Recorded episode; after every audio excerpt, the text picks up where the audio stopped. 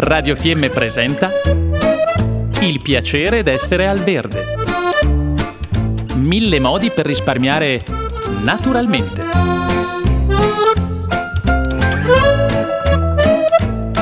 Programma a cura di Elena Osler.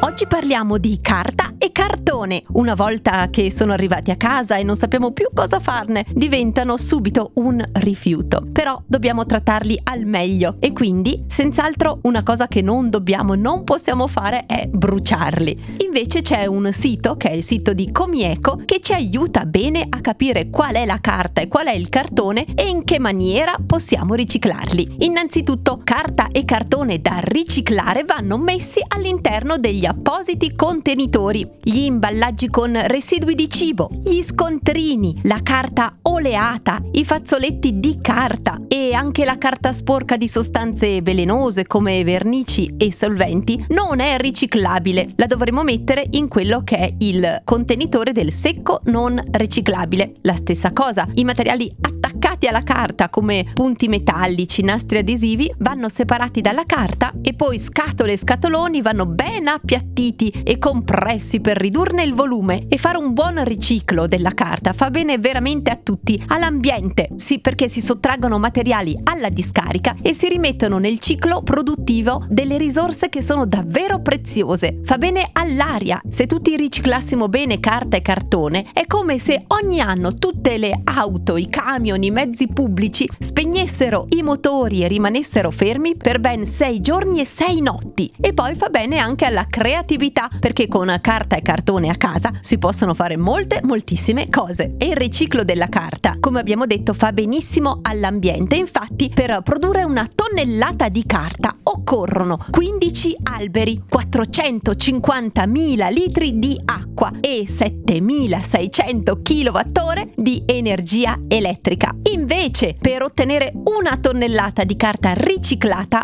occorrono 0 alberi, 1800 litri di acqua, quindi il 99% di meno, e 2700 kW di energia elettrica, pari al 65% di energia in meno. E quindi, una volta che abbiamo ben differenziato la nostra carta e il cartone messi nell'apposito contenitore, sicuramente facciamo il bene nostro e del pianeta. E se chi pensa che comunque produrre carta e produrre carta riciclata costi tantissimo, in realtà non è proprio così. La carta, essendo un prodotto naturale, rinnovabile e riciclabile, contribuisce al contenimento di emissioni di anidride carbonica. In assoluto, leggere un quotidiano ogni giorno produce il 20% in meno di CO2 rispetto alla lettura online per circa 30 minuti. L'industria cartaria italiana è sostenibile e impegnata nella ricerca tecnologica. Oggi, per produrre una tonnellata di carta, si usa un quarto della quantità di acqua che si usava 40 anni fa per produrne la stessa quantità. Oltretutto è acqua quasi tutta di riciclo, solo un 5%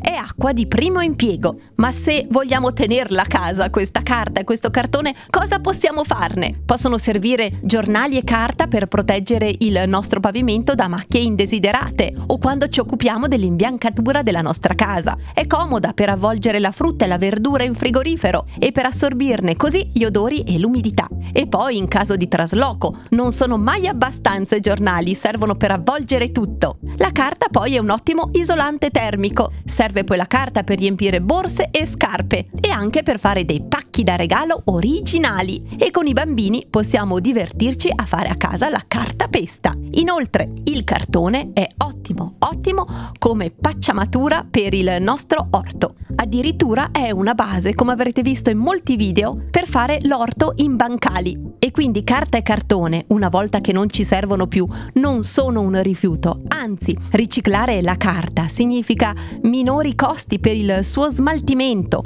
minori costi per la sua produzione e difesa ecologica delle risorse boschive. Abbiamo trasmesso Il piacere d'essere al verde. Mille modi per risparmiare naturalmente.